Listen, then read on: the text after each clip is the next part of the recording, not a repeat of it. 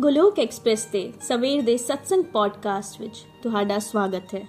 Golok express ਵਿੱਚ ਆਓ ਜੀ, ਦੁੱਖ ਦਰਦ ਭੁੱਲ ਜਾਓ ਜੀ ABCD ਦੀ ਭਗਤੀ ਵਿੱਚ ਲੀਨ ਹੋ ਕੇ ਹਰ ਰੋਜ਼ ਖੁਸ਼ੀਆਂ ਪਾਓ ਜੀ, ਹਰ ਰੋਜ਼ ਖੁਸ਼ੀਆਂ ਪਾਓ ਜੀ, ਹਰੀ ਹਰੀ ਬੋਲ।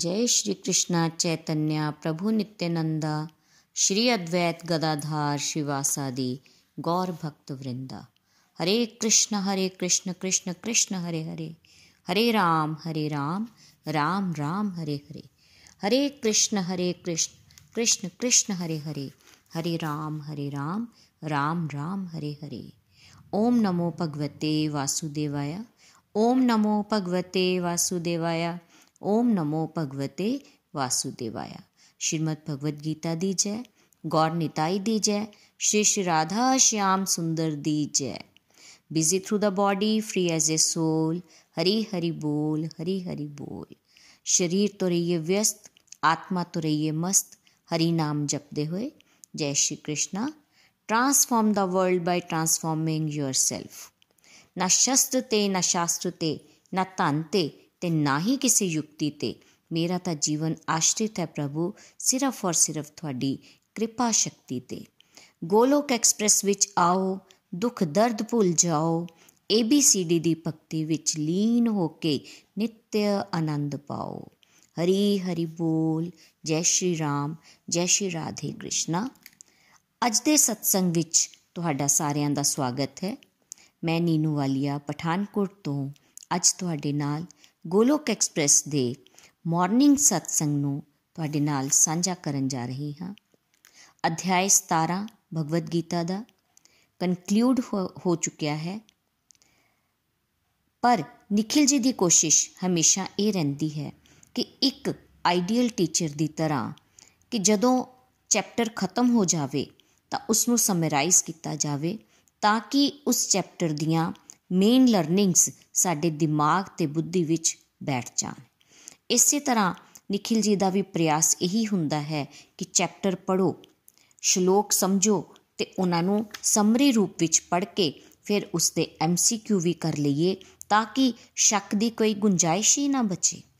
ਕਿਉਂ? ਕਿਉਂਕਿ ਸਾਡਾ ਮਨ ਤਾਂ ਹਰ ਵਕਤ ਸੰਸਾਰ ਦੀਆਂ ਗੱਲਾਂ ਸੋਚਣ ਲਈ ਮਜਬੂਰ ਰਹਿੰਦਾ ਹੈ। ਬਿਲਕੁਲ ਉਸ ਤਰ੍ਹਾਂ, ਜਿਸ ਤਰ੍ਹਾਂ ਗਾਂ ਚਾਰਾ ਖਾਣ ਤੋਂ ਬਾਅਦ ਜੁਗਾਲੀ ਕਰਦੀ ਰਹਿੰਦੀ ਹੈ। ਅਤੇ ਭਗਵਾਨ ਦੀਆਂ ਗੱਲਾਂ ਨੂੰ ਇੱਕ ਕੰਨ ਤੋਂ ਆਪਾਂ ਸੁਣਦੇ ਹਾਂ ਤੇ ਦੂਜੇ ਕੰਨ ਤੋਂ ਬਾਹਰ ਕੱਢ ਦਿੰਦੇ ਹਾਂ। ਉੱਥੇ ਹੀ ਜਿੱਥੋਂ ਸੁਣਦੇ ਹਾਂ, ਉੱਥੇ ਹੀ ਪੱਲਾ ਝਾੜ ਕੇ ਆ ਜਾਂਦੇ ਹਾਂ। ਪਰ ਕਰਨਾ ਹੁਣ ਉਲਟਾ ਹੈ। ਭਗਵਾਨ ਦੀਆਂ ਗੱਲਾਂ ਅੰਦਰ ਘੁੰਮਣੀਆਂ ਸ਼ੁਰੂ ਹੋ ਜਾਣ। ਅਸੀਂ ਕਈ ਵਾਰੀ ਹਮੇਸ਼ਾ ਸ਼ਿਕਾਇਤ ਕਰਦੇ ਹਾਂ ਕਿ ਮੈਨੂੰ ਤਾਂ ਓਵਰ ਥਿੰਕਿੰਗ ਦੀ ਪ੍ਰੋਬਲਮ ਹੈ ਐਕਸੈਸਿਵ ਥਿੰਕਿੰਗ ਦੀ ਪ੍ਰੋਬਲਮ ਹੈ। ਸੋਚੋ, ਜ਼ਰੂਰ ਸੋਚੋ, ਨikhil ji, ਜੋ ਕਿ ਗੋਲੋਕ ਐਕਸਪ੍ਰੈਸ ਦੇ ਫਾਊਂਡਰ ਹਨ, ਹਮੇਸ਼ਾ ਕਹਿੰਦੇ ਹਨ ਕਿ ਕੀ ਸੋਚਣਾ ਹੈ? ਸੋਚੋ ਭਗਵਾਨ ਦੇ ਬਾਰੇ, ਉਹਨਾਂ ਦੇ ਗਾਏ ਹੋਏ ਗੀਤ ਦੇ ਬਾਰੇ, ਉਹਨਾਂ ਦੇ ਸ਼ਲੋਕਾਂ ਦੇ ਬਾਰੇ, ਭਗਵਾਨ ਦੇ ਰੂਪ ਬਾਰੇ ਸੋਚੋ, ਭਗਵਾਨ ਦੀ ਲੀਲਾ ਬਾਰੇ ਸੋਚੋ, ਭਗਵਾਨ ਦਾ ਪ੍ਰਚਾਰ ਕਿਸ ਤਰ੍ਹਾਂ ਕਰਨਾ ਹੈ, ਪ੍ਰਸਾਰ ਕਿਸ ਤਰ੍ਹਾਂ ਕਰਨਾ ਹੈ, ਕਿਸ ਤਰ੍ਹਾਂ ਅਸੀਂ ਅੱਗੇ ਵੱਧ ਸਕੀਏ ਕਿਸ ਤਰ੍ਹਾਂ ਮੈਂ ਹੋਰ ਲੋਕਾਂ ਨੂੰ ਮੋਟੀਵੇਟ ਕਰ ਸਕਾਂ? ਇਸ ਤਰ੍ਹਾਂ ਦਾ ਧਿਆਨ ਸਾਡੇ ਦਿਮਾਗ ਵਿੱਚ ਘੁੰਮਣਾ ਚਾਹੀਦਾ ਹੈ। ਉਸ ਦੇ ਬਾਰੇ ਸੋਚੀਏ ਤੇ ਨਾਲ ਹੀ ਸੰਸਾਰ ਨੂੰ ਭੁੱਲਣ ਦੀ ਆਦਤ ਬਣਾਈਏ। ਸੰਸਾਰ ਦੀ ਗੱਲਾਂ ਨੂੰ ਭੁੱਲ ਕੇ ਭਗਵਾਨ ਦੀਆਂ ਗੱਲਾਂ ਦਿਲੋ ਦਿਮਾਗ ਵਿੱਚ ਘੁੰਮਣੀਆਂ ਸ਼ੁਰੂ ਹੋ ਜਾਣ। ਇਸ ਕਰਕੇ ਸਾਨੂੰ ਬਾਰ-ਬਾਰ ਰਿਵੀਜ਼ਨ ਕਰਵਾਈ ਜਾਂਦੀ ਹੈ। ਅਧਿਆਇ 17 ਸ਼ਰਧਾ ਦੇ ਤਿੰਨ ਵਿਭਾਗ।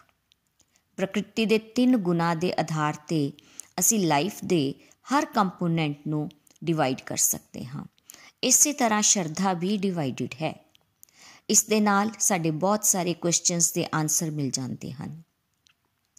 ਇੱਕ ਬੜਾ ਕਾਮਨ ਕੁਐਸਚਨ ਸਾਡੇ ਸਾਰੇ ਆਂਦੇ ਦਿਮਾਗ ਵਿੱਚ ਆਉਂਦਾ ਹੈ ਕਿ ਜੇ ਸਾਰੇ ਭਗਤੀ ਹੀ ਕਰ ਰਹੇ ਹਨ, ਤੇ ਕਿਸੇ ਦੇ ਵਿਧੀ ਵਿਧਾਨ ਬੜੇ ਹਨ, ਨਿਯਮਾਂ ਦੀ ਪਾਲਣਾ ਕਰਨੀ ਪੈਂਦੀ ਹੈ। ਪਰ ਕਿਤੇ ਕੋਈ ਵੀ ਨਿਯਮ ਨਹੀਂ ਹੈ।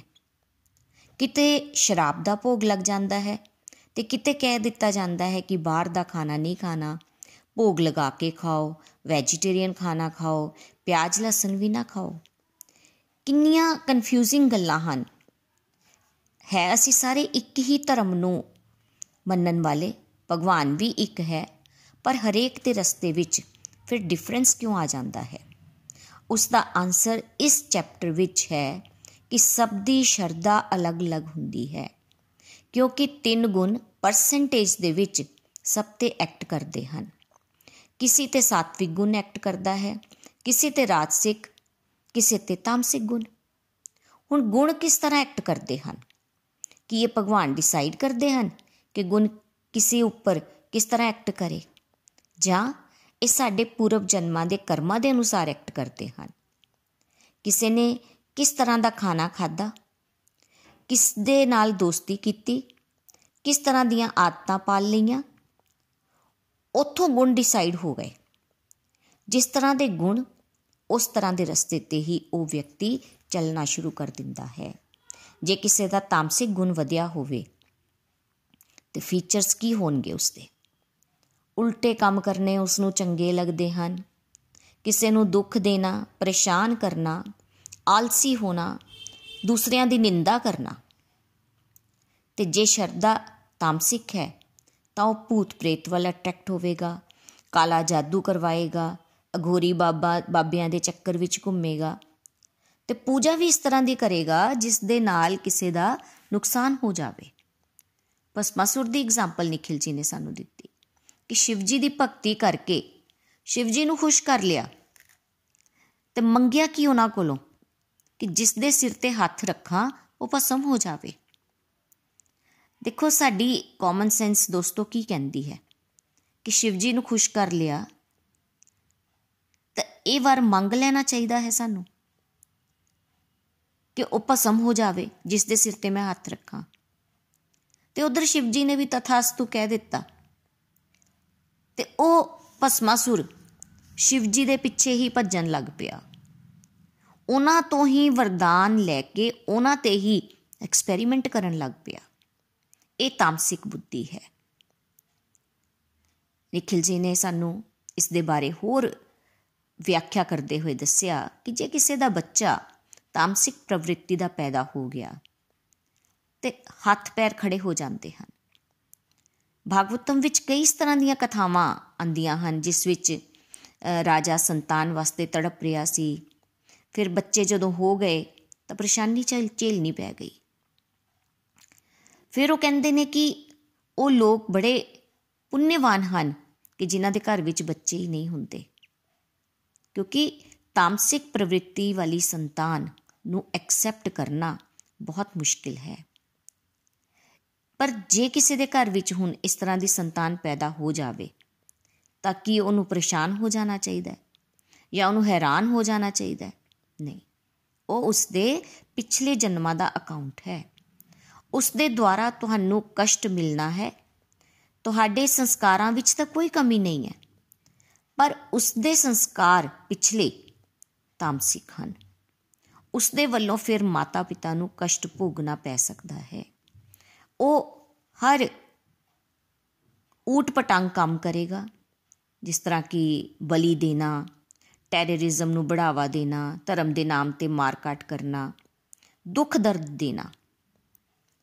ਪੂਜਾ ਤਾਂ ਕਰ ਰਹੇ ਹੋ, ਪਰ ਕਿਸੇ ਹੋਰ ਦਾ ਘਰ ਬਰਬਾਦ ਕਰਨ ਲਈ। ਬਾਹਰੋਂ ਅਸੀਂ ਕਿੰਨਾ ਕੁਝ ਕਰ ਲਈਏ, ਸੜਕਾਂ ਨਵੀਆਂ ਬਣਾ ਲਈਏ, ਸਵੱਛਤਾ ਅਭਿਆਨ ਚਲਾ ਲਈਏ, ਪਰ ਜਦ ਤੱਕ ਅਸੀਂ ਅੰਦਰੋਂ ਸ਼ੁੱਧ ਨਹੀਂ ਹੈ, ਉਦੋਂ ਤੱਕ ਬਾਹਰੀ ਸ਼ੁੱਧਤਾ ਅਸਰ ਨਹੀਂ ਕਰੇਗੀ।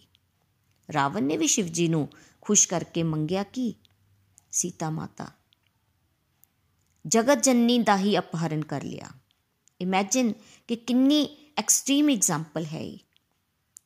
ਤਾਮਸਿਕ ਗੁਣ ਕੀ ਕੀ ਕਰਵਾ ਸਕਦਾ ਸਾਡੇ ਕੋਲੋਂ? ਦੇਖਣ ਨੂੰ ਤਾਂ ਬਾਰੀ ਐਕਟੀਵਿਟੀਜ਼ ਸੇਮ ਹੀ ਲੱਗਦੀਆਂ ਹਨ। Person A person B person C ਤਿੰਨੋਂ ਹੀ ਜਾਪ ਕਰ ਰਹੇ ਹਨ। ਲੇਕਿਨ ਤਿੰਨਾਂ ਦੀ ਜੇ ਸ਼ਰਧਾ ਵਿੱਚ ਫ਼ਰਕ ਹੈ, ਤਾਂ ਫਲ ਵੀ ਤਿੰਨਾਂ ਨੂੰ ਅਲੱਗ-ਅਲੱਗ ਤਰ੍ਹਾਂ ਮਿਲਣਗੇ। ਜਿਹੜਾ ਸਾਤਵਿਕ ਭਾਵ ਨਾਲ ਪੂਜਾ ਕਰੇਗਾ, ਉਹ ਆਪਣਾ ਕਲਿਆਣ ਤਾਂ ਕਰੇਗਾ ਹੀ ਕਰੇਗਾ, ਪਰ ਉਸ ਦੇ ਪਾਸੋਂ ਸਮਾਜ ਕਲਿਆਣ ਵੀ ਆਟੋਮੈਟਿਕਲੀ ਹੋ ਜਾਵੇਗਾ। ਤਾਂ ਹੀ ਉਹ ਸ਼ੁੱਧ ਲੋਕ ਪ੍ਰਾਪਤ ਕਰੇਗਾ ਜਿਸ ਨੂੰ ਦਿਵਯ ਲੋਕ ਵੀ ਕਹਿੰਦੇ ਹਨ, ਵਸੁਦੇਵ ਅਵਸਥਾ ਵੀ ਕਹਿੰਦੇ ਹਨ। ਰਾਜਸਿਕ ਪ੍ਰਵਿਰਤੀ ਵਾਲੇ ਰਾਖਸ਼ਾਂ ਵੱਲ ਵੀ ਅਟਰੈਕਟ ਹੋ ਜਾਂਦੇ ਹਨ। ਜਿਸ ਤਰ੍ਹਾਂ ਕਿ ਕੋਈ ਮੂਵੀਜ਼ ਜ਼ਿਆਦਾ ਦੇਖਦਾ ਹੈ, ਤੇ ਉਸ ਦਾ ਧਿਆਨ ਇੱਕ ਪਾਰਟਿਕੂਲਰ ਸਟਾਰ ਵੱਲ ਵੱਧ ਗਿਆ, ਤੇ ਹੁਣ ਉਸ ਦੇ ਖਿਆਲਾਂ ਵਿੱਚ ਉਹ ਸਟਾਰ ਹੀ ਘੁੰਮਣਾ ਸ਼ੁਰੂ ਹੋ ਜਾਂਦਾ ਹੈ। ਜਾਂ ਜਿਹੜਾ ਕੋਈ ਸਟਾਕ ਮਾਰਕੀਟ ਦਾ ਟੌਪਰ ਹੈ, ਉਸ ਤੋਂ ਮੋਟੀਵੇਟ ਹੋ ਕੇ ਉਸ ਦੀਆਂ ਹੀ ਕਿਤਾਬਾਂ ਪੜ੍ਹਨੀਆਂ ਸ਼ੁਰੂ ਕਰ ਦੇਵੇ ਉਸ ਦੇ ਆਰਟੀਕਲ ਪੜ੍ਹੇ ਉਸ ਨੂੰ ਫੋਲੋ ਕਰਨ ਲੱਗ ਪਵੇ। ਕੋਈ ਕ੍ਰਿਕਟ ਲਵਰ ਹੈ ਕ੍ਰਿਕਟ ਦੇ ਕਿਸੇ ਪਲੇਅਰ ਦੀ ਹੀ ਭਗਤੀ ਕਰਨ ਲੱਗ ਪਵੇ। ਤੇ ਨikhil ji ਨੇ ਸਾਨੂੰ ਦੱਸਿਆ ਕਿ ਸਾਊਥ ਇੰਡੀਆ ਵਿੱਚ ਤਾਂ ਮੂਵੀਜ਼ ਸਟਾਰਸ ਦੇ ਮੰਦਰ ਹੀ ਬਣਾ ਦਿੱਤੇ ਗਏ। ਰਾਸਿਕ ਗੁਣ ਵਿੱਚ ਪਾਰਟਿਕੂਲਰ ਇੰਟਰਸਟ ਜਿਹੜਾ ਕੋਈ ਐਕਸੈਪਸ਼ਨਲ ਕਰ ਰਿਹਾ ਹੈ ਉਸ ਨੂੰ ਹੀ ਭਗਵਾਨ ਮੰਨਣਾ ਸ਼ੁਰੂ ਕਰ ਦਿੰਦੇ ਹਨ। ਉਹਨਾਂ ਦੇ ਪੋਸਟਰਸ ਆਪਣੇ ਕਮਰਿਆਂ ਵਿੱਚ ਲਗਾ ਦਿੰਦੇ ਹਨ। ਉਹਨਾਂ ਬਾਰੇ ਹੀ ਗੱਲਾਂ ਕਰਨਗੇ, ਉਹਨਾਂ ਬਾਰੇ ਹੀ ਸੋਚਦੇ ਰਹਿਣਗੇ। ਤੇ ਸਾਤਵਿਕ ਪ੍ਰਵਿਰਤੀ ਵਾਲਾ ਵਿਅਕਤੀ ਦੇਵੀ ਦੇਵਤਾਵਾਂ ਦੀ ਪੂਜਾ ਕਰੇਗਾ। ਪਰ ਜਿਹੜਾ ਦਿਵਯ ਹੋਣਾ ਚਾਹੁੰਦਾ ਹੈ, ਉਹ ਹਰੀ ਭਗਤੀ ਕਰਦਾ ਹੈ। ਕਿਉਂਕਿ ਉਹ ਹੁਣ ਇਸ ਸੰਸਾਰ ਦੇ ਜੰਜਾਲ ਤੋਂ ਉੱਪਰ ਉੱਠਣਾ ਚਾਹੁੰਦਾ ਹੈ, ਪਰਮ ਆਨੰਦ ਪ੍ਰਾਪਤ ਕਰਨਾ ਚਾਹੁੰਦਾ ਹੈ। ਉਹ ਆਪਣੀ ਵਾਸਤਵਿਕ ਪਹਿਚਾਨ ਨੂੰ ਸਮਝ ਕੇ ਸਨਾਤਨ ਧਰਮ ਨੂੰ ਸਮਝ ਕੇ ਸੱਚਿਦਾਨੰਦ ਹੋਣਾ ਚਾਹੁੰਦਾ ਹੈ ਸਤਚਿਤ ਆਨੰਦ। ਇਸ ਤੋਂ ਪਹਿਲੇ ਵਾਲਿਆਂ, ਵਾਲੀਆਂ ਸਾਰੀਆਂ ਸਟੇਜਿਸ ਵਿੱਚ ਅਸੀਂ ਮਟੀਰੀਅਲ ਲੈਵਲ ਤੇ ਕੁਝ ਨਾ ਕੁਝ ਤਲਾਸ਼ ਕਰ ਰਹੇ ਹੁੰਦੇ ਹਾਂ। ਕਿਸੇ ਦਾ ਨੁਕਸਾਨ ਤੇ ਜਾਂ ਆਪਣਾ ਫਿਰ ਫਾਇਦਾ ਜਾਂ ਪਾਵਰਸ ਪ੍ਰਾਪਤ ਕਰਨ ਲਈ ਜਾਂ ਚੰਗੇ ਲੋਕ ਮਿਲ ਗਏ ਤਾਂ ਉਹਨਾਂ ਸਾਹਮਣੇ ਸਵਰਗ ਵੀ ਫਿਰ ਕੋਈ ਮਾਇਨੇ ਨਹੀਂ ਰੱਖਦਾ। ਚੰਦਰ ਦੇਵਤਾ ਦੀ ਪੂਜਾ ਕਰਾਂਗੇ ਤਾਂ ਉਸ ਨੂੰ ਖੁਸ਼ ਕਰਕੇ ਚੰਦਰ ਲੋਕ ਪਹੁੰਚਾਂਗੇ। ਉਹ ਮਟੀਰੀਅਲ ਪਲੈਨਟ ਹੈ। ਹਾਈ ਲੈਵਲ ਦੀਆਂ ਸੁਖ ਸੁਵਿਧਾ ਮਿਲ ਜਾਣਗੀਆਂ ਸਾਨੂੰ ਉੱਥੇ। ਦੇਵੀ ਦੇਵਤਾ ਦੀ ਪੂਜਾ ਆਪਾਂ ਕਰਾਂਗੇ ਕਿਉਂਕਿ ਉਹਨਾਂ ਦਾ ਸਾਤਵਿਕ ਗੁਣ ਹਾਈਐਸਟ ਲੈਵਲ ਦਾ ਹੈ।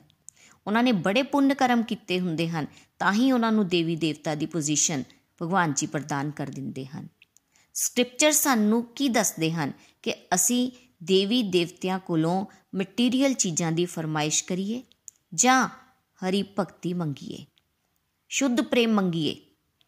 ਦੇਵੀ ਦੇਵਤਾ ਭਗਵਾਨ ਨਹੀਂ ਹੈ, ਪਰ ਭਗਵਾਨ ਭਗਵਾਨ ਹੀ ਹੁੰਦੇ ਹਨ। ਉਹ ਭਗਵਾਨ ਹੀ ਹੈ। ਦੇਵੀ ਦੇਵਤਾ ਹਰ ਇੱਕ ਡਿਪਾਰਟਮੈਂਟ ਦੇ ਹੈੱਡ ਹਨ। ਜਿਸ ਤਰ੍ਹਾਂ ਵਾਯੂ ਦੇਵਤਾ, ਵਾਯੂ ਦੇ ਹੈੱਡ ਹਨ। ਅਗਨੀ ਦੇਵਤਾ ਅਗਨੀ ਦੇ ਚੰਦਰਮਾ ਮੂਨ ਪਲੈਨਟ ਦੇ ਦੇਵਤਾ, ਸਰਸਵਤੀ ਮਾਤਾ ਵਿਦਿਆ ਦੀ ਦੇਵੀ ਹੈ ਲక్ష్ਮੀ ਮਾਤਾ ਫਾਈਨੈਂਸ ਮਿਨਿਸਟਰੀ ਦੀ ਹੈੱਡ ਹੈ, ਯਮਰਾਜ ਜੀ ਡੈਥ ਮਿਨਿਸਟਰੀ ਦੇ ਹੈੱਡ ਹਨ। ਇਸ ਤਰ੍ਹਾਂ ਦੇ ਕਿੰਨੇ ਡਿਪਾਰਟਮੈਂਟ ਹਨ ਜਿਹੜੇ ਕਿ ਭਗਵਾਨ ਨੇ ਦੇਵੀ ਦੇਵਤਿਆਂ ਨੂੰ ਸੌਂਪ ਦਿੱਤੇ ਹਨ। ਪਰ ਭਗਵਾਨ ਇਹਨਾਂ ਸਾਰੇ ਦੇਵੀ ਦੇਵਤਿਆਂ ਤੋਂ ਉੱਪਰ ਹਨ। ਭਗਵਾਨ ਕ੍ਰਿਸ਼ਨ ਦੀ ਗੱਲ ਕਰੀਏ ਤਾਂ ਉਹ ਪਰਮ ਪੁਰਸ਼ੋਤਮ ਹਨ। ਉਹਨਾਂ ਦੇ ਅੰਦਰ ਵੀ ਅਲੱਗ-ਅਲੱਗ ਰੂਪ ਹੁੰਦੇ ਹਨ। ਭਗਵਾਨ ਦੇ ਕਿਸੇ ਵੀ ਰੂਪ ਨਾਲ ਅਸੀਂ ਅਟਰੈਕਟ ਹੋ ਜਾਈਏ ਅਟੈਚਮੈਂਟ ਬਣਾ ਲਵਾਂਗੇ। ਭਗਵਾਨ ਨਾਲ ਤਾਂ ਅਗਰ ਇਸ ਤਰ੍ਹਾਂ ਦੀ ਸਾਡੀ ਅਟੈਚਮੈਂਟ ਹੋ ਜਾਂਦੀ ਹੈ, ਤਾਂ ਹੀ ਅਸੀਂ ਜਨਮ ਮ੍ਰਿਤਿਉ ਬੁਢਾਪਾ, ਬਿਮਾਰੀ ਤੋਂ ਉੱਪਰ ਉੱਠ ਜਾਵਾਂਗੇ। ਫਿਰ ਅਸੀਂ ਬੈਕੁੰਠ ਧਾਮ ਪ੍ਰਾਪਤ ਕਰ ਪਾਵਾਂਗੇ। ਰੂਪ ਦੇ ਅਕੋਰਡਿੰਗ ਹੀ ਸਾਨੂੰ ਉਸ ਤਰ੍ਹਾਂ ਦਾ ਧਾਮ ਪ੍ਰਾਪਤ ਹੋ ਜਾਂਦਾ ਹੈ।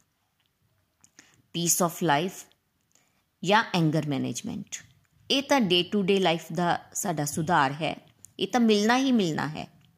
ਬਟ ਸਾਡਾ ਫਾਈਨਲ ਐਡਵਾਂਟੇਜ ਕੀ ਹੈ? ਸਰੀਰ ਛੱਡਣ ਵੇਲੇ ਵੇਰੀਏਸ਼ਨ ਆਵੇਗੀ। ਜੇ ਕਿਸੇ ਨੇ ਜੋਤੀ ਤੇ ਧਿਆਨ ਲਗਾਇਆ, ਤੇ ਉਸ ਦੀ ਗਤੀ ਬ੍ਰਹਮ ਜੋਤੀ ਵਿੱਚ ਹੈ। ਉਸ ਦੀ ਐਗਜ਼ਿਸਟੈਂਸ ਮਰਜ ਹੋ ਜਾਵੇਗੀ ਭਗਵਾਨ ਦੀ ਬ੍ਰਹਮ ਜੋਤੀ ਵਿੱਚ। ਭਗਤਾਂ ਲਈ ਪਰ ਇਹ ਸਪਿਰਚੁਅਲ ਸੁਸਾਈਡ ਹੈ। ਭਗਤ ਆਪਣੀ ਆਇਡੈਂਟੀਟੀ ਨੂੰ ਲੂਜ਼ ਨਹੀਂ ਕਰਨਾ ਚਾਹੁੰਦੇ। ਉਹ ਭਗਵਾਨ ਦੀ ਸੇਵਾ ਕਰਨਾ ਚਾਹੁੰਦੇ ਹਨ। ਭਗਤ ਭਗਵਾਨ ਦਾ ਸਾਨਿਧਿਅ ਪ੍ਰਾਪਤ ਕਰਨਾ ਚਾਹੁੰਦੇ ਹਨ। ਉਹਨਾਂ ਨਾਲ ਗੱਲਾਂ ਕਰਨਾ ਚਾਹੁੰਦੇ ਹਨ। ਉਹਨਾਂ ਨਾਲ ਖੇਲਣਾ ਚਾਹੁੰਦੇ ਹਨ। ਉਹਨਾਂ ਦੀਆਂ ਲੀਲਾਵਾਂ ਵਿੱਚ ਪ੍ਰਵੇਸ਼ ਕਰਨਾ ਚਾਹੁੰਦੇ ਹਨ। ਭਗਤ ਨੇ ਭਗਵਾਨ ਦੇ ਜਿਸ ਰੂਪ ਨਾਲ ਰਿਸ਼ਤਾ ਡਿਵੈਲਪ ਕਰ ਲਿਆ ਉਸ ਦੇ ਅਕੋਰਡਿੰਗ ਹੀ ਫਿਰ ਉਸ ਨੂੰ ਮੁਕਤੀ ਮਿਲੇਗੀ। ਸ਼੍ਰੀ ਰਾਮ ਜੀ ਦੇ ਰੂਪ ਨਾਲ ਪਿਆਰ ਕਰਾਂਗੇ ਤੇ ਉਹਨਾਂ ਦੀ ਭਗਤੀ ਕਰਾਂਗੇ। ਤਾਂ ਸਾਨੂੰ ਅਯੁੱਧਿਆ ਧਾਮ ਮਿਲੇਗਾ, ਸਾਕੇਤ ਧਾਮ। ਭਗਵਾਨ ਦੇ ਵਾਸੂਦੇਵ ਰੂਪ ਨਾਲ ਪਿਆਰ ਕਰਾਂਗੇ। ਉਹ ਐਸ਼ਵਰਯ ਵਾਲਾ ਰੂਪ ਹੈ ਤੇ ਬੈਕੁੰਠ ਧਾਮ ਮਿਲੇਗਾ। ਉਸ ਦੇ ਵਿੱਚ ਭਗਵਾਨ ਦੇ ਰੂਪ ਅਨਿਰੁੱਧ ਪਰਸ਼ੁਰਾਮ, ਵਾਸੂਦੇਵ, ਨਾ ਲక్ష్ਮੀ ਨਾਰਾਇਣ, ਇਸ ਤਰ੍ਹਾਂ ਦੇ ਭਗਵਾਨ ਦੇ ਕਈ ਰੂਪ ਹਨ। But ultimately Golok express which most recommended path suggest ਕੀਤਾ ਜਾ ਰਿਹਾ ਹੈ, ਭਗਵਾਨ ਦੀ ਪ੍ਰਾਈਵੇਟ ਲਾਈਫ ਕ੍ਰਿਸ਼ਨ ਰੂਪ ਵਿੱਚ ਭਗਤੀ ਕਰੋ। ਪਰ ਇਸ ਵਾਸਤੇ ਭਗਤੀ ਨਾ ਕਰੀਏ ਦੋਸਤੋ ਕਿ ਮੈਨੂੰ ਬੇਟਾ ਮਿਲ ਜਾਏ ਜਾਂ ਮੇਰੀ ਮਾਲੀ ਹਾਲਤ ਠੀਕ ਹੋ ਜਾਏ ਜਾਂ ਮੇਰੇ ਬੱਚਿਆਂ ਦੇ ਵਿਆਹ ਹੋ ਜਾਣ। ਕਿਉਂ? ਕਿਉਂਕਿ ਸਾਡੀਆਂ ਤਾਂ ਐਂਡਲੈਸ ਲਿਸਟ ਪਹਿਲੇ ਹੀ ਤਿਆਰ ਅਸੀਂ ਕੀਤੀ ਹੁੰਦੀ ਹੈ। ਉਹ ਇੱਕ ਸੈਟ ਪੈਟਰਨ ਬਣਿਆ ਹੁੰਦਾ ਕਿ ਮੈਨੂੰ ਇਹ ਮਿਲ ਜਾਵੇ, ਇਹ ਮਿਲ ਜਾਵੇ। ਡਿਵੋਸ਼ਨ ਕਰੀਏ ਤਾਂ ਸਿਰਫ ਡਿਵੋਸ਼ਨ ਵਾਸਤੇ ਹੀ। ਪ੍ਰਭੂ ਦੀ ਖੁਸ਼ੀ ਲਈ। ਫਿਰ ਭਗਵਾਨ ਟਰੂ ਸੈਂਸ ਵਿੱਚ ਸਾਡੇ ਕੋਲੋਂ ਖੁਸ਼ ਹੋਣਗੇ। ਗੋਲੋਕ ਧਾਮ ਦੀ ਐਂਟਰੀ ਮਿਲੇਗੀ। ਉੱਥੇ ਦੀ ਸਾਨੂੰ ਸਿਟੀਜ਼ਨਸ਼ਿਪ ਮਿਲੇਗੀ। ਤੇ ਫਿਰ ਅਸੀਂ ਕੀ ਕਰਨਾ ਹੈ? ਜਪਦੇ ਰਹੀਏ। ਹਰੇ ਕ੍ਰਿਸ਼ਨ ਹਰੇ ਕ੍ਰਿਸ਼ਨ ਕ੍ਰਿਸ਼ਨ ਕ੍ਰਿਸ਼ਨ, ਹਰੇ ਹਰੇ। ਹਰੇ ਰਾਮ ਹਰੇ ਰਾਮ ਰਾਮ ਰਾਮ, ਹਰੇ ਹਰੇ। ਸੰਸਾਰ ਵਿੱਚ ਆਏ ਹਾਂ। ਕਦੇ ਸਾਨੂੰ ਪ੍ਰਮੋਸ਼ਨ ਮਿਲੇਗੀ, ਕਦੇ ਡਿਮੋਸ਼ਨ ਵੀ ਮਿਲੇਗੀ। ਕਦੇ ਸੁੱਖ ਮਿਲੇਗਾ ਤੇ ਕਦੇ ਦੁੱਖ ਮਿਲੇਗਾ। ਭਗਤੀ ਕਰੀਏ ਜਾਂ ਨਾ ਕਰੀਏ? ਦੋਨਾਂ ਕੇਸਿਸ ਵਿੱਚ ਇਹ ਸਿਚੁਏਸ਼ਨ ਪੋਸੀਬਲ ਹੈ। ਇਸ ਕਰਕੇ ਇਹ ਕਦੇ ਨਾ ਸੋਚੀਏ ਕਿ ਮੈਨੂੰ ਸੰਸਾਰ ਤੋਂ ਕੀ ਮਿਲਿਆ। ਇੱਕੋ ਦਿਨ ਵਿੱਚ ਅਸੀਂ ਰਾਜਾ ਵੀ ਬਣ ਸਕਦੇ ਹਾਂ ਤੇ ਇੱਕੋ ਹੀ ਦਿਨ ਵਿੱਚ ਰੰਕ ਵੀ ਬਣ ਸਕਦੇ ਹਾਂ। ਦੋਨੋਂ ਸਿਚੁਏਸ਼ਨਸ ਐਕਸੈਪਟੇਬਲ ਹਨ। ਸਮਝਦਾਰ ਵਿਅਕਤੀ ਇਸ ਤੱਤੋ ਨੂੰ ਸਮਝੇਗਾ ਤੇ ਭਗਵਤ ਧਾਮ ਦੀ ਪ੍ਰਾਪਤੀ ਨੂੰ ਹੀ ਆਪਣਾ ਲਕਸ਼ ਬਣਾ ਕੇ ਅੱਗੇ ਵਧੇਗਾ। ਸ਼ੁੱਧ ਭਗਤੀ ਲਈ ਉਹ ਮਿਹਨਤ ਕਰੇਗਾ। ਉੱਥੇ ਭਗਵਾਨ ਨੂੰ ਭਗਵਾਨ ਦੀ ਤਰ੍ਹਾਂ ਟ੍ਰੀਟ ਨਹੀਂ ਕੀਤਾ ਜਾਂਦਾ। ਉਹਨਾਂ ਦੇ ਨਾਲ ਇੱਕ ਸਪੈਸ਼ਲ ਰਿਸ਼ਤੇ ਨੂੰ ਅਸੀਂ ਇੰਜੋਏ ਕਰ ਸਕਦੇ ਹਾਂ। ਚਾਹੇ ਉਹਨੂੰ, ਉਹਨਾਂ ਨੂੰ ਹਸਬੈਂਡ ਦੇ ਰੂਪ ਦੇ ਵਿੱਚ, ਚਾਹੇ ਲਵਰ ਦੇ ਰੂਪ ਦੇ ਵਿੱਚ, ਚਾਹੇ ਬੱਚੇ ਦੇ ਰੂਪ ਵਿੱਚ ਹੈ ਨਾ ਉਸ ਦਿਨ ਮਤਲਬ ਉੱਥੇ ਹੱਕ ਨਾਲ ਗੱਲ ਕੀਤੀ ਜਾ ਸਕਦੀ ਹੈ। ਗੋਲੋਕ ਧਾਮ ਵਿੱਚ ਕੋਈ ਫਾਰਮੈਲਿਟੀ ਨਹੀਂ ਹੈ। ਨikhil ਜੀ, ਰੋਜ਼ ਇਹੀ ਗੱਲਾਂ ਸਾਡੇ ਨਾਲ ਸਾਂਝਾ ਕਰਦੇ ਹਨ ਸਵੇਰ ਦੇ ਸਤਸੰਗ ਵਿੱਚ। ਤਾਂ ਕਿ ਸਾਨੂੰ ਇੱਕ ਗੋਲੋਕ ਧਾਮ ਦੀ ਇੱਕ ਛਵੀ ਸਾਡੇ ਦਿਲੋ ਦਿਮਾਗ ਦੇ ਵਿੱਚ ਛਾ ਜਾਏ ਤੇ ਅਸੀਂ ਵੀ ਆਪਣਾ ਲਕਸ਼ ਉਸ ਨੂੰ ਹੀ ਬਣਾ ਲਈਏ। ਤੇ ਗੋਲੋਕ ਧਾਮ ਵਿੱਚ ਫਾਰਮੈਲਿਟੀ ਕੋਈ ਨਹੀਂ, ਉੱਥੇ ਕੋਈ ਉਹਨਾਂ ਨੂੰ ਕਾਨਾ ਬੁਲਾ ਰਿਹਾ, ਕੋਈ ਕਨਈਆ ਬੋਲਦਾ ਹੈ, ਕੋਈ ਕਿਸ ਨਾਮ ਨਾਲ ਪੁਕਾਰਦਾ ਹੈ। ਗੋਲੋਕ ਧਾਮ ਵਿੱਚ ਭਗਵਾਨ ਨਾਲ ਇਨਫਾਰਮਲ ਰਿਸ਼ਤਾ ਹੁੰਦਾ ਹੈ। ਕੋਈ ਫਾਰਮੈਲਿਟੀ ਉੱਥੇ ਨਹੀਂ ਨਿਭਾਈ ਜਾਂਦੀ ਹੈ। ਇਸ ਕਰਕੇ ਸ਼ਰਧਾ ਨੂੰ ਸ਼ੁੱਧ ਸਤੋ ਤੇ ਲੈ ਕੇ ਜਾਣਾ ਹੈ। ਵਾਸੂਦੇਵ ਸਟੇਜ ਜਿਸ ਨੂੰ ਕਿਹਾ ਜਾਂਦਾ ਹੈ। ਜੇ ਅਸੀਂ ਨਾਮ ਹੀ ਸੁਣ ਰਹੇ ਹਾਂ, ਤਾਂ ਵੀ ਅਸੀਂ ਪਿਉਰਿਟੀ ਦੇ ਕਨਸੈਪਟ ਤੇ ਪਹੁੰਚ ਰਹੇ ਹਾਂ। ਡਿਵਾਈਨ ਸਟੇਜ ਦੀ ਤਿਆਰੀ ਕਰੀਏ ਹੁਣ। ਸਾਤਵਿਕ ਸ਼ਰਧਾ ਤੋਂ ਵੀ ਉੱਪਰ ਉੱਠ ਕੇ ਸੂਖਸ਼ਮ ਅਹੰਕਾਰ ਦਾ ਤਿਆਗ ਕਰਕੇ, ਨਿਮਿਤ ਮਾਤਰ ਦੇ ਭਾਵ ਨਾਲ ਭਗਵਾਨ ਕ੍ਰਿਸ਼ਨ ਦੀ ਭਗਤੀ ਕਰੀਏ। ਜੇਕਰ ਵਿਸ਼ਨੂੰ ਜੀ ਦੇ ਕਿਸੇ ਹੋਰ ਰੂਪ ਵੱਲ ਝੁਕਾਵ ਹੈ, ਤਾਂ ਉਹ ਵੀ ਰეკਮੈਂਡਡ ਹੈ।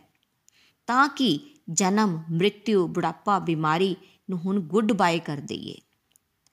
ਫਾਈਨਲ ਹਮੇਸ਼ਾ ਲਈ ਸੱਚਿਦਾਨੰਦ ਰੂਪ ਵਿੱਚ ਸਪਿਰਚੁਅਲ ਬਾਡੀ ਵਿੱਚ ਭਗਵਾਨ ਦਾ ਸਾਨਿਧਿ ਪ੍ਰਾਪਤ ਕਰੀਏ, ਕਰਕੇ ਉਹਨਾਂ ਦੀ ਲੀਲਾ ਵਿੱਚ ਹੀ ਪ੍ਰਵੇਸ਼ ਕਰ ਜਾਈਏ ਅਤੇ ਹਮੇਸ਼ਾ ਲਈ ਆਨੰਦ ਦੀ ਪ੍ਰਾਪਤੀ ਕਰੀਏ। ਇਸ ਤੋਂ ਬਾਅਦ ਇਹ ਤਿੰਨ ਤਰ੍ਹਾਂ ਦੀ ਸ਼ਰਧਾ ਨikhil ji ਨੇ ਸਾਡੇ ਨਾਲ ਸਾਂਝੀ ਕੀਤੀ।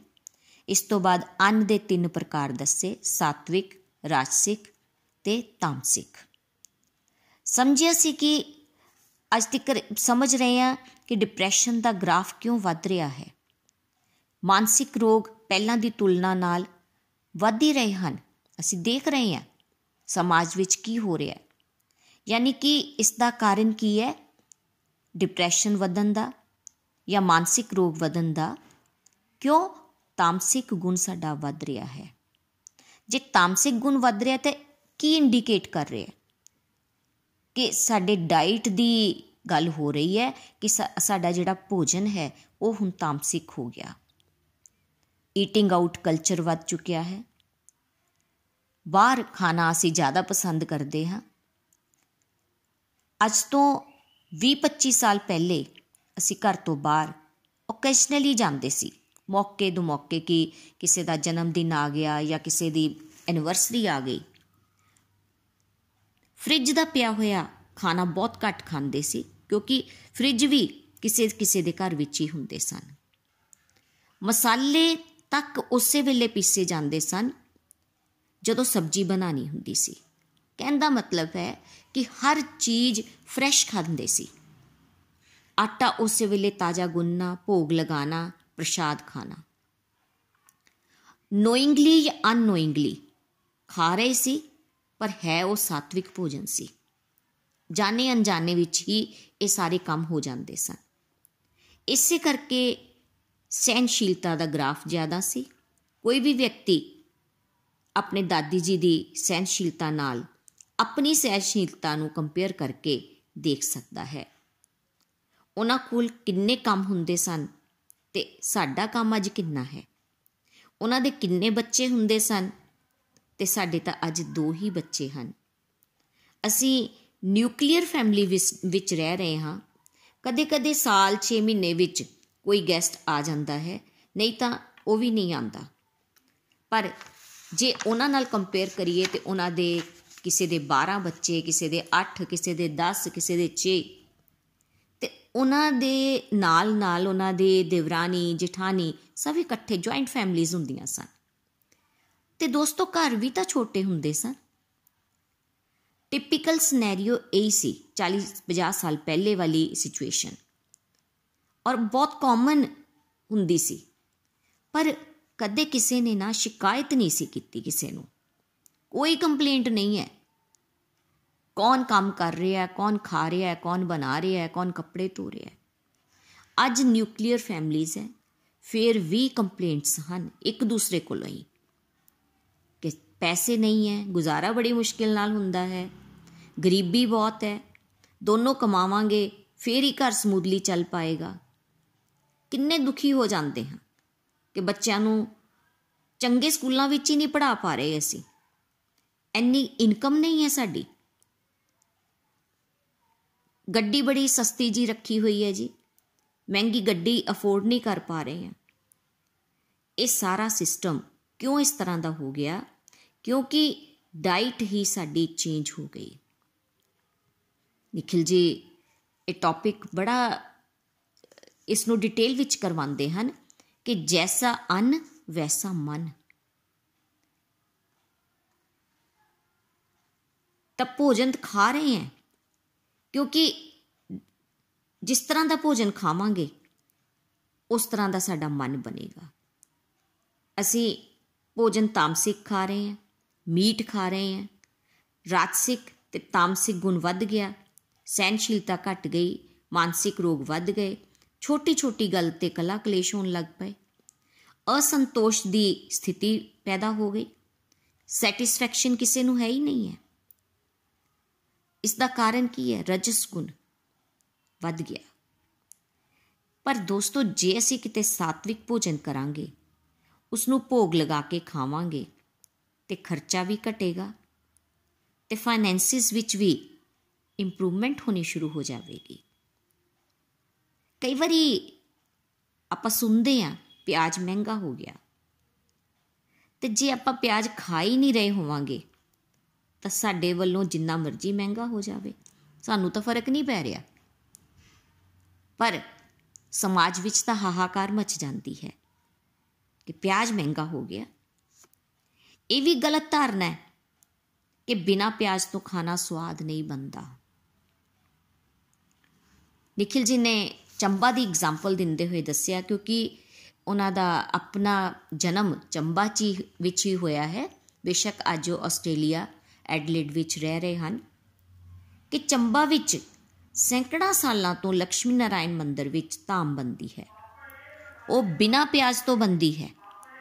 ਦੂਰਦਰਸ਼ਨ ਤੇ ਵੀ ਇਸ ਦੀ ਐਗਜ਼ਾਮਪਲ ਦਿੱਤੀ ਜਾਂਦੀ ਹੈ। ਲੋਕੀ ਚੱਟ ਚੱਟ ਕੇ ਖਾਂਦੇ ਹਨ, ਬੜੇ ਸਵਾਦ ਨਾਲ ਖਾਂਦੇ ਹਨ। ਕਿਉਂ ਖਾਂਦੇ ਹਨ? ਕਿਉਂਕਿ ਉਸ ਵਿੱਚ ਭਗਵਾਨ ਦੀਆਂ ਬਲੇਸਿੰਗਸ ਜ਼ਰੂਰ ਹੁੰਦੀਆਂ ਹਨ। ਇਸੇ ਕਰਕੇ ਉਹ ਖਾਣਾ ਟੇਸਟੀ ਬਣ ਜਾਂਦਾ ਹੈ। ਸਾਡੀ ਅਟੈਚਮੈਂਟ ਇਹਨਾਂ ਚੀਜ਼ਾਂ ਨਾਲ ਹੋਣ ਕਰਕੇ ਲੱਗਦਾ ਹੈ ਕਿ ਅਸੀਂ ਇਹਨਾਂ ਚੀਜ਼ਾਂ ਬਗੈਰ ਰਹਿ ਨਹੀਂ ਸਕਦੇ ਜਾਂ ਬਣਾ ਹੀ ਨਹੀਂ ਸਕਦੇ ਹਾਂ। ਪਰ ਇੱਕ ਗ੍ਰਹਿਣੀ ਦੇ ਹੱਥ ਵਿੱਚ 100% ਕਿਚਨ ਹੁੰਦੀ ਹੈ। ਉਹ ਪ੍ਰੇਅਰ ਕਰਕੇ, ਭਗਵਾਨ ਨੂੰ ਯਾਦ ਕਰਕੇ ਬਣਾਏਗੀ ਤਾਂ ਖਾਣਾ ਜ਼ਰੂਰ ਟੇਸਟੀ ਬਣੇਗਾ। ਖਾਣਾ ਅਸੀਂ ਘਰ ਬਣਾਈਏ ਫਰੈਸ਼ ਬਣਾਈਏ, ਭੋਗ ਲਗਾ ਕੇ ਪ੍ਰਸ਼ਾਦ ਰੂਪ ਵਿੱਚ ਗ੍ਰਹਿਣ ਕਰੀਏ, ਤਾਂ ਹੀ ਸਾਤਵਿਕਤਾ ਵਧੇਗੀ। ਤੇ ਇੱਕ ਗੱਲ ਹੋਰ ਵੀ ਹੈ ਕਿ 99% ਤਾਂ ਆਪਾਂ ਫੋਲੋ ਕਰ ਸਕਦੇ ਹਾਂ, ਪਰ 1% ਗੁੰਜਾਇਸ਼ ਇਹ ਵੀ ਆਪਾਂ ਰੱਖ ਕੇ ਚੱਲੀਏ ਕਿ ਮੰਨ ਲਓ ਅਸੀਂ ਕਿਤੇ ਸਫ਼ਰ ਕਰ ਰਹੇ ਹਾਂ ਤੇ ਬਾਹਰ ਖਾਣਾ ਪੈ ਵੀ ਗਿਆ, ਉੱਥੇ ਵੀ ਸਾਡੀ ਕੋਲ ਸਾਤਵਿਕ ਚੁਆਇਸ ਰੱਖ ਕੇ ਅਸੀਂ ਖਾ ਸਕਦੇ ਹਾਂ। ਤੇ ਇਹੀ ਗੱਲਾਂ ਆਪਾਂ ਪਰਿਵਾਰ ਵਿੱਚ ਫਰੈਂਡਸ ਦੇ ਨਾਲ ਸਾਂਝਾ ਕਰ ਸਕਦੇ ਹਾਂ ਤੇ ਇਸ ਦੇ ਬੈਨੀਫਿਟਸ ਵੀ ਦੱਸ ਸਕਦੇ ਹਾਂ ਕਿ ਇਸ ਤਰ੍ਹਾਂ ਸਾਡੇ ਪਰਿਵਾਰ ਦਾ ਮਾਹੌਲ ਹੀ ਬਦਲ ਗਿਆ। ਕਿਸੇ ਨੂੰ ਲੈਕਚਰ ਦੇ ਕੇ ਦੋਸਤੋ ਸਮਝਾਇਆ ਨਹੀਂ ਜਾ ਸਕਦਾ, ਪਰ ਕਿਸੇ ਨੂੰ ਪ੍ਰਸ਼ਾਦ ਖਿਲਾ ਕੇ ਉਸ ਦੀ ਵ੍ਰਿਤੀ ਨੂੰ ਬਦਲਿਆ ਜਾ ਸਕਦਾ ਹੈ। ਆਪਣਾ ਫਰੂਟ ਇਨਟੇਕ ਵਧਾਈਏ, ਫਲ ਜ਼ਿਆਦਾ ਖਾਈਏ, ਪਾਣੀ ਜ਼ਿਆਦਾ ਪੀਏ ਹਰੀ ਸਬਜ਼ੀਆਂ ਖਾਈਏ, ਦਾਲਾਂ ਖਾਈਏ, ਮਸਾਲੇ ਘੱਟ ਤੋਂ ਘੱਟ ਪ੍ਰਯੋਗ ਕਰੀਏ। ਭੋਗ ਲਗਾ ਕੇ ਖਾਵਾਂਗੇ ਤੇ ਹੈਲਦੀ ਰਵਾਂਗੇ। ਬਿਮਾਰੀਆਂ ਘੱਟ ਸਾਨੂੰ ਸਤਾਨਗੀਆਂ ਤੇ ਅਸੀਂ ਆਪਣੀਆਂ ਸਾਰੀਆਂ ਡਿਊਟੀਆਂ ਨੂੰ ਵੀ ਜੋਸ਼ ਨਾਲ ਨਿਭਾ ਪਾਵਾਂਗੇ। ਰਾਜਸਿਕ ਭੋਜਨ ਵਿੱਚ ਮਿਰਚ ਮਸਾਲੇ ਦੀ ਵਰਤੋਂ ਜ਼ਿਆਦਾ ਹੁੰਦੀ ਹੈ। ਇਨਸਟੈਂਟ ਸਵਾਦ ਤਾਂ ਹੁੰਦਾ ਉਸ ਦੇ ਵਿੱਚ, ਪਰ ਬਿਮਾਰ ਵੀ ਹੋ ਸਕਦੇ ਹਾਂ। ਤੇ ਤਾਮਸਿਕ ਭੋਜਨ, ਤੇ ਨਾਨ ਵੈਜੀਟੇਰੀਅਨ ਹੋ ਗਿਆ, ਪੁਰਾਣਾ, ਪਹਿਲੇ ਬਣਿਆ ਹੋਇਆ, ਜਾਂ ਜਿੱਦਾਂ ਫਰੋਜ਼ਨ ਫੂਡ ਖਾ ਲੈਂਦੇ ਹਾਂ, ਉਹ ਸਾਰਾ ਤਾਮਸਿਕ ਭੋਜਨ ਹੈ। ਨikhil ji ਦੱਸ ਰਹੇ ਸਨ ਕਿ ਜਦੋਂ ਦਾ ਉਹਨਾਂ ਨੇ ਅੱਜ ਤੋਂ 10-11 ਸਾਲ ਪਹਿਲੇ ਤੋਂ ਪਿਆਜ਼ ਛੱਡਿਆ ਹੈ, ਤਾਂ ਉਹਨਾਂ ਨੇ ਰੀਅਲ ਟੇਸਟ ਹਰ ਇੱਕ ਸਬਜ਼ੀ ਦਾ ਉਹਨਾਂ ਨੂੰ ਸਮਝ ਆ ਗਿਆ। ਉਸ ਦਾ ਫਲੇਵਰ ਪਤਾ ਚੱਲਣਾ ਸ਼ੁਰੂ ਹੋਇਆ। ਤੇ ਜੇ ਉਸ ਨੂੰ ਐਜ਼ ਇਟ ਇਜ਼ ਹੀ ਆਪਾਂ ਖਾ ਰਹੇ ਹਾਂ, ਜਿਸ ਤਰ੍ਹਾਂ ਕਾਲੀਫਲਾਵਰ ਹੈ ਕੈਬੇਜ ਹੈ ਕੈਰਟ ਹੈ, ਹੈਨਾ, ਤਾਂ ਹੀ ਅਸੀਂ origignal ਟੇਸਟ ਨੂੰ ਸਮਝ ਪਾਵਾਂਗੇ। ਪਿਆਜ਼, ਲਸਣ ਬੰਦ ਕਰਨ ਨਾਲ ਹੀ ਹਰ ਸਬਜ਼ੀ ਦੀ origignality ਉਜਾਗਰ ਹੋਵੇਗੀ। ਹੌਲੀ ਹੌਲੀ ਬਦਲਾਵ ਲਿਆਣੇ ਹਨ। ਘਰ ਵਿੱਚ ਝਗੜਾ ਵੀ ਨਹੀਂ ਅਸੀਂ ਕਰਨਾ। ਜੇ ਕੋਈ ਨਾ ਮੰਨਦਾ ਹੋਵੇ, ਤਾਂ ਵੀ ਕੋਈ ਗੱਲ ਨਹੀਂ। ਉਸ ਤਰ੍ਹਾਂ ਵੀ ਚੱਲ ਸਕਦਾ ਹੈ। ਬਟ ਇਹ ਗੱਲਾਂ ਕਿਸੇ ਨਾਲ ਡਿਸਕਲੋਜ਼ ਨਹੀਂ ਕਰਨੀਆਂ ਕਿ ਮੈਂ ਪਿਆਜ਼ ਨਹੀਂ ਪਾਇਆ ਸਬਜ਼ੀ ਵਿੱਚ। ਦੇਖੋ ਕਿੰਨੀ ਸਵਾਦ ਬਣੀ ਹੈ। ਜੇ ਬਣੀ ਵੀ ਹੋਵੇ, ਤਾਂ ਦੂਸਰਾ ਵਿਅਕਤੀ ਕਹੇਗਾ, ਨਹੀਂ ਸਵਾਦ। ਕਿਉਂਕਿ ਉਸ ਨੂੰ ਤਾਂ ਪਿਆਜ਼ ਨਾਲ ਅਟੈਚਮੈਂਟ ਹੁੰਦੀ ਹੈ ਨਾ। ਹੋਰ ਵੀ ਤਾਂ ਕਿੰਨੀਆਂ ਗੱਲਾਂ ਆਪਾਂ ਪ੍ਰਾਈਵੇਟ ਰੱਖਦੇ ਹਾਂ ਤੇ ਇਸ ਨੂੰ ਵੀ ਰੱਖ ਸਕਦੇ ਹਾਂ। ਅਨਾਉਂਸਮੈਂਟ ਕਰਨ ਦੀ ਲੋੜ ਨਹੀਂ। ਚੁੱਪ ਕਰਕੇ ਚੁੱਪਚਾਪ ਕੰਮ ਕਰਦੇ ਰਹੋ। ਪ੍ਰਾਈਵੇਟਲੀ ਚੇਂਜਸ ਕਰਨੀਆਂ ਹਨ, ਬਦਲਾਵ ਲਿਆਣੇ ਹਨ। ਭਜਨ ਗਾ ਲਓ। ਸਤਸੰਗ ਦੇ ਪੋਡਕਾਸਟ ਸੁਣਦੇ ਹੋਏ ਖਾਣਾ ਬਣਾਓ। ਖੁਦ ਵੀ ਆਨੰਦ ਲਓ ਤੇ ਦੂਸਰਿਆਂ ਦੇ ਜੀਵਨ ਵਿੱਚ ਵੀ ਅਸੀਂ ਆਨੰਦ ਲਿਆ ਸਕਦੇ ਹਾਂ। ਤਿੰਨ ਤਰ੍ਹਾਂ ਦੀ ਤਪੱਸਿਆ ਤੇ ਤਿੰਨ ਤਰ੍ਹਾਂ ਦੇ ਯੱਗ। ਸਾਤਵਿਕ ਡਿਊਟੀ, ਜਿਹੜਾ ਸਾਤਵਿਕ ਤਪੱਸਿਆ ਹੈ ਕਿ ਡਿਊਟੀ ਸਮਝ ਕੇ ਕਰਮ ਕਰਨਾ, ਤੇ ਰਿਵਾਰਡ ਦੀ ਕੋਈ ਇੱਛਾ ਨਹੀਂ। ਰਾਜਸਿਕ ਤਪੱਸਿਆ ਕਿ ਕਰਮ ਤੇ ਕਰਨਾ ਹੈ ਔਰ ਉਸ ਦੇ ਪਿੱਛੇ ਤਕੜਾ ਜ਼ੋਰ ਲਗਾ ਦੇਣਾ ਤਾਂ ਕਿ ਮੇਰਾ ਫਾਇਦਾ ਹੋ ਜਾਵੇ। ਤੇ ਤਾਮਸਿਕ ਤਪੱਸਿਆ।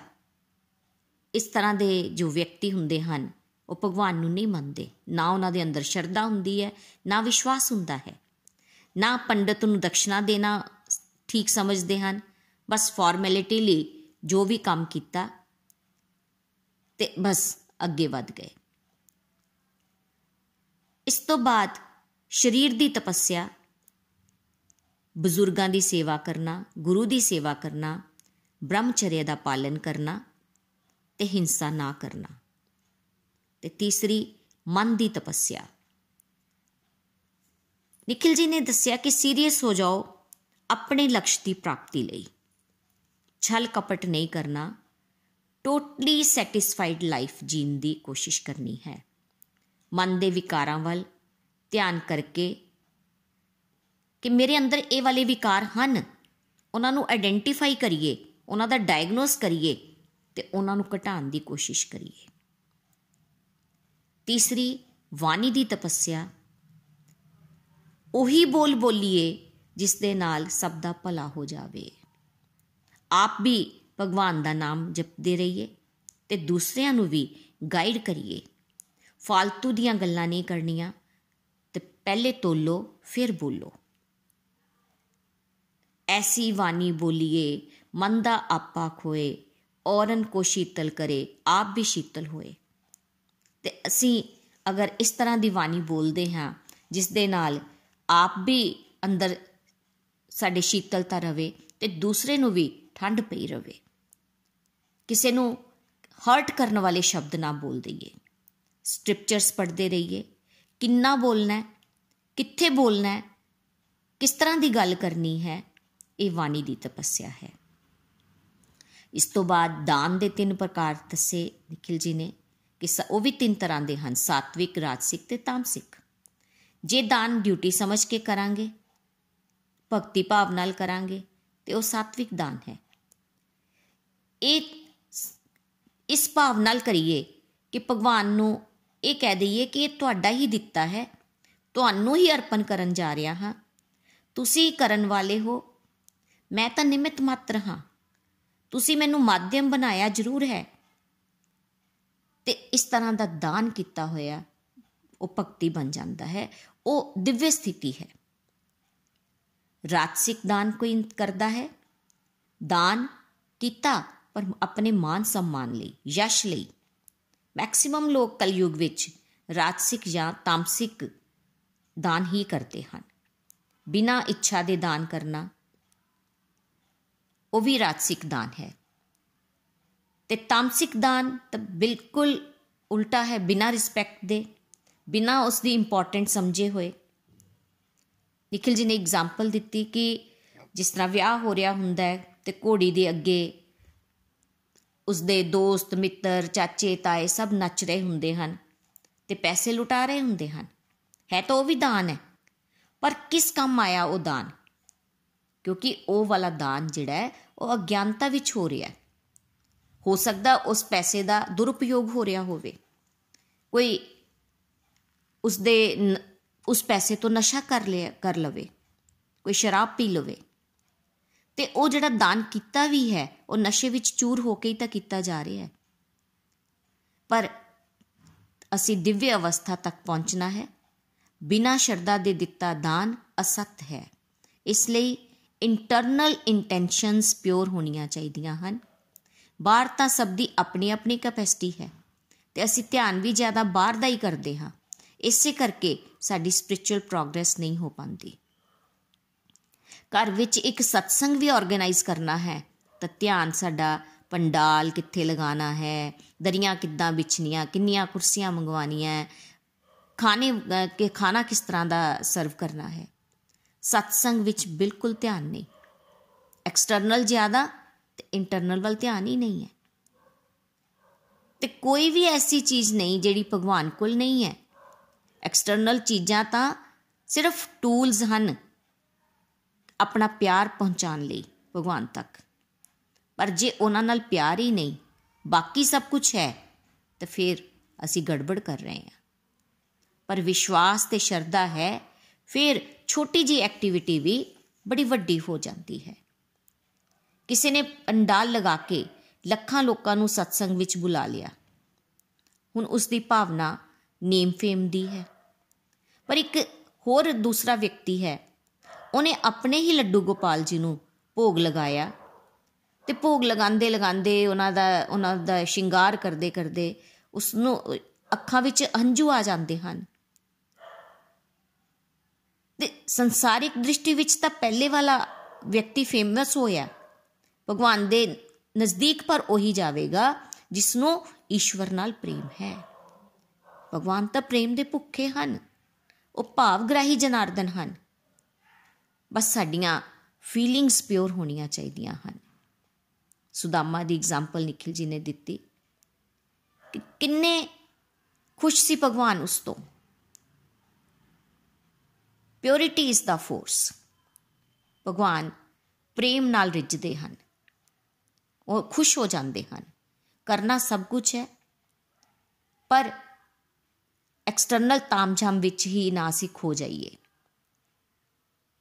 ਇਸ ਤੋਂ ਬਾਅਦ ਨਿਤਿਨ ਜੀ ਨੇ ਵੀ ਆਪਣੇ ਵਿਚਾਰ ਰੱਖੇ ਕਿ ਸ਼ਰਧਾ ਕਿਸ ਲੈਵਲ ਦੀ ਹੋਣੀ ਚਾਹੀਦੀ ਹੈ ਉਸ ਨੂੰ ਆਇਡੈਂਟੀਫਾਈ ਕਰੀਏ। ਫਿਰ ਹੀ ਸਾਡੀ ਸਾਤਵਿਕਤਾ ਵਧੇਗੀ ਕਨਸੈਪਟ ਹੋਰ ਕਲੀਅਰ ਹੋਵੇਗਾ। ਦਿਵਯ ਅਵਸਥਾ ਤੱਕ ਅਸੀਂ ਪਹੁੰਚਣਾ ਹੈ, ਜਿਸ ਨਾਲ ਸਾਨੂੰ ਮਨ ਦੀ ਸ਼ਾਂਤੀ ਵੀ ਮਿਲੇਗੀ ਤੇ ਸਾਡੇ ਹੋਰ ਕੰਪੋਨੈਂਟਸ ਵੀ ਸਟਰੋਂਗ ਹੋਣਗੇ। ਭਗਵਦ ਗੀਤਾ ਦੀ ਰੀਡਿੰਗਸ ਕਰੀਏ ਲਰਨਿੰਗਸ ਨੂੰ ਸੁਣੀਏ ਤੇ ਉਹਨਾਂ ਨੂੰ ਜੀਵਨ ਵਿੱਚ ਉਤਾਰਨ ਦੀ ਕੋਸ਼ਿਸ਼ ਵੀ ਕਰੀਏ। ਪੈਸਾ ਕਿਸ ਤਰ੍ਹਾਂ ਬਚ ਸਕਦਾ ਹੈ? ਬੈਂਕ ਬੈਲੈਂਸ ਮੇਰਾ ਕਿਸ ਤਰ੍ਹਾਂ ਵਧ ਸਕਦਾ ਹੈ? ਕਿਸ ਤਰ੍ਹਾਂ ਮੇਰੀ ਪ੍ਰਾਪਰਟੀ ਸਿਕਿਉਰ ਹੋ ਸਕਦੀ ਹੈ? ਇਹ ਸਾਰੀਆਂ ਗੱਲਾਂ ਅਸੀਂ ਜਦੋਂ ਸੋਚਦੇ ਹਾਂ ਕਿ ਪਰਮਾਤਮਾ ਨੇ ਦਿੱਤਾ ਤਾਂ ਸਾਨੂੰ ਸਭ ਕੁਝ ਹੈ, ਪਰ ਸਾਨੂੰ ਉਸ ਦਾ ਸਦਉਪਯੋਗ ਨਹੀਂ ਕਰਨਾ ਆਂਦਾ ਔਰ ਕਈ ਵਾਰ ਇਹ ਵੀ ਗੱਲ ਆਪਾਂ ਸੁਣਦੇ ਹਾਂ ਕਿ ਪੈਸਾ ਤਾਂ ਘਰ ਵਿੱਚ ਬਹੁਤ ਆ ਰਿਹਾ ਹੈ। ਇੱਕ ਹੱਥ ਆਂਦਾ ਹੈ, ਪਰ ਦੂਜੇ ਹੱਥ ਚਲਾ ਜਾਂਦਾ ਹੈ। ਟਿਕਦਾ ਕਿਉਂ ਨਹੀਂ ਹੈ? ਤੇ ਇਸ ਦੇ ਵਾਸਤੇ ਨਿਤਿਨ ਜੀ ਨੇ ਆਪਣੀ ਐਗਜ਼ਾਮਪਲ ਦਿੱਤੀ ਕਿ ਪਹਿਲੇ ਸੋਚ ਕੀ ਹੁੰਦੀ ਸੀ? ਪੈਸਾ ਜ਼ਿਆਦਾ ਤੋਂ ਜ਼ਿਆਦਾ ਕਮਾਓ, ਸ਼ੌਕ ਪੂਰੇ ਕਰੋ ਲਾਈਫ ਸਟਾਈਲ ਸਾਡਾ ਹੋਣਾ ਚਾਹੀਦਾ ਹੈ। ਪਰ ਜਦੋਂ ਨikhil ji ਨੇ ਉਹਨਾਂ ਨੂੰ ਭਗਵਦ ਗੀਤਾ ਪੜ੍ਹਾਈ ਤੇ ਉਹਨਾਂ ਨੇ ਆਪਣੇ ਬਾਰੇ ਦੱਸਿਆ ਕਿ ਉਹਨਾਂ ਨੇ ਆਪਣੇ ਮੰਥਲੀ ਖਰਚੇ ਨੂੰ ਕਾਊਂਟ ਕਰਨਾ ਸ਼ੁਰੂ ਕੀਤਾ ਇੱਕ ਕਾਗਜ਼ ਦੇ ਤੇ ਉਹਨਾਂ ਨੇ ਕੀ ਦੇਖਿਆ ਕਿ 10000 ਤੋਂ ਲੈ ਕੇ 15000 ਰੁਪਏ ਉਹਨਾਂ ਦਾ ਮਹੀਨੇ ਦਾ ਖਰਚਾ ਹੈ। ਜਿਹੜਾ ਕਿ ਫालतू ਹੈ। ਤੇ ਜਦੋਂ ਸਮਝ ਆ ਗਈ ਤੇ ਉਹਨਾਂ ਨੇ ਸੋਚਿਆ ਕਿ ਅਗਰ ਇਸ ਦਾ ਪੋਜ਼ਿਟਿਵ ਸਾਈਡ ਦੇਖੀਏ, ਤਾਂ ਇਹੀ ਮੈਂ 10-15 ਹਜ਼ਾਰ ਦੇ ਵਿੱਚ ਕੋਈ ਪ੍ਰਾਪਰਟੀ ਜੇ ਮੈਂ ਖਰੀਦ ਲੈਂਦਾ ਹਾਂ, ਤੇ ਮੈਨੂੰ ਕਿੰਨਾ ਫਾਇਦਾ ਹੁੰਦਾ ਹੈ? ਔਰ ਉਹਨਾਂ ਨੇ ਉਹੀ ਕੀਤਾ ਤੇ ਪ੍ਰਾਪਰਟੀ ਖਰੀਦੀ 5-6 ਸਾਲ ਦੇ ਵਿੱਚ ਉਹੀ ਪੈਸਾ ਦੇ ਨਾਲ ਕਿਸ਼ਤਾਂ ਆਪਣੀਆਂ ਪੂਰੀਆਂ ਕਰ ਲਈਆਂ ਤੇ ਸੁਰਖਰੂ ਹੋ ਗਏ।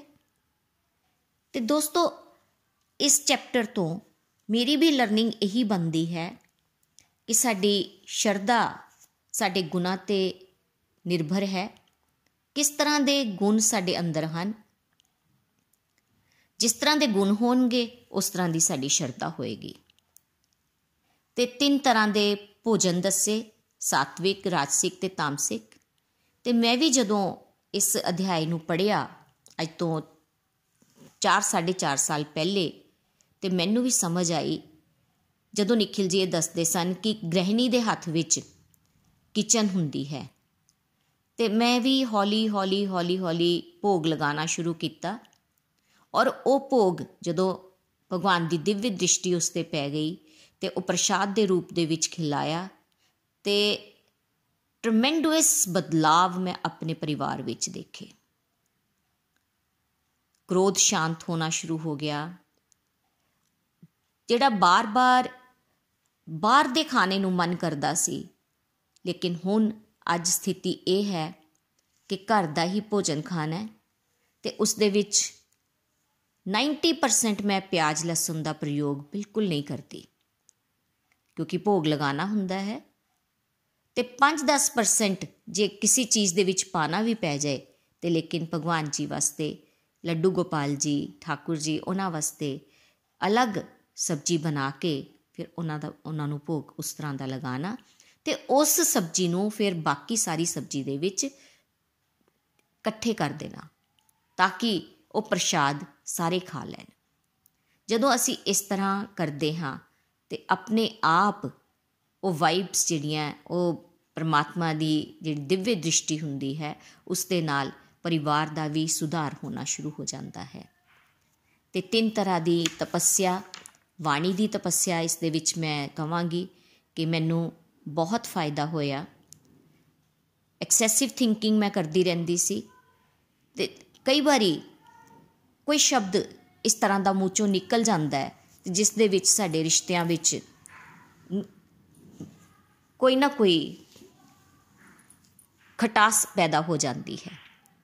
ਲੇਕਿਨ ਜਦੋਂ ਤੁਸੀਂ ਭਗਵਾਨ ਦੇ ਨਾਲ ਜੁੜਦੇ ਹੋ ਇਹ ਸਕ੍ਰਿਪਚਰਸ ਪੜ੍ਹਦੇ ਹੋ ਕਿ ਬਾਣੀ ਦੀ ਤਪੱਸਿਆ ਵੀ ਸਾਡੀ ਇੱਕ ਮੇਨ ਸਾਡਾ ਰੋਲ ਅਦਾ ਕਰਦੀ ਹੈ, ਸਾਡੇ ਰਿਸ਼ਤਿਆਂ ਨੂੰ ਸੁਧਾਰਨ ਵਾਸਤੇ। ਤੇ ਆਪਣੇ ਆਪ ਹੀ ਨਾਮ ਜਾਪ ਕਰਨ ਦੇ ਨਾਲ ਮੇਰੇ ਅੰਦਰ ਵੀ ਉਹ ਕੰਟਰੋਲ ਆਇਆ ਤੇ ਅੱਜ ਅਸੀਂ ਆਪਣੇ ਰਿਸ਼ਤਿਆਂ ਨੂੰ ਬਹੁਤ ਅੱਛੀ ਤਰ੍ਹਾਂ, ਬਹੁਤ ਮਿਠਾਸ ਦੇ ਨਾਲ ਨਿਭਾ ਪਾ ਰਹੇ ਹਾਂ। ਸ਼੍ਰੀਮਦ ਭਗਵਦ ਗੀਤਾ ਦੀ ਜੈ। ਹਰੀ ਹਰੀ ਬੋਲ, ਹਰੀ ਹਰੀ ਬੋਲ।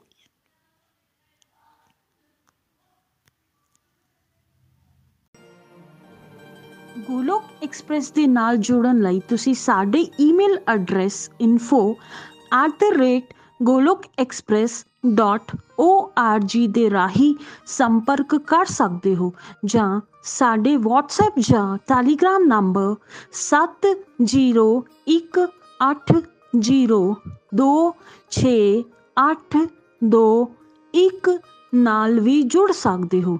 ਤੁਸੀਂ ਸਾਡੇ ਨਾਲ Facebook ਪੇਜ ਜਾਂ YouTube ਚੈਨਲ ਦੇ ਰਾਹੀਂ ਵੀ ਜੁੜ ਸਕਦੇ ਹੋ। ਹਰੀ ਹਰੀ ਬੋਲ।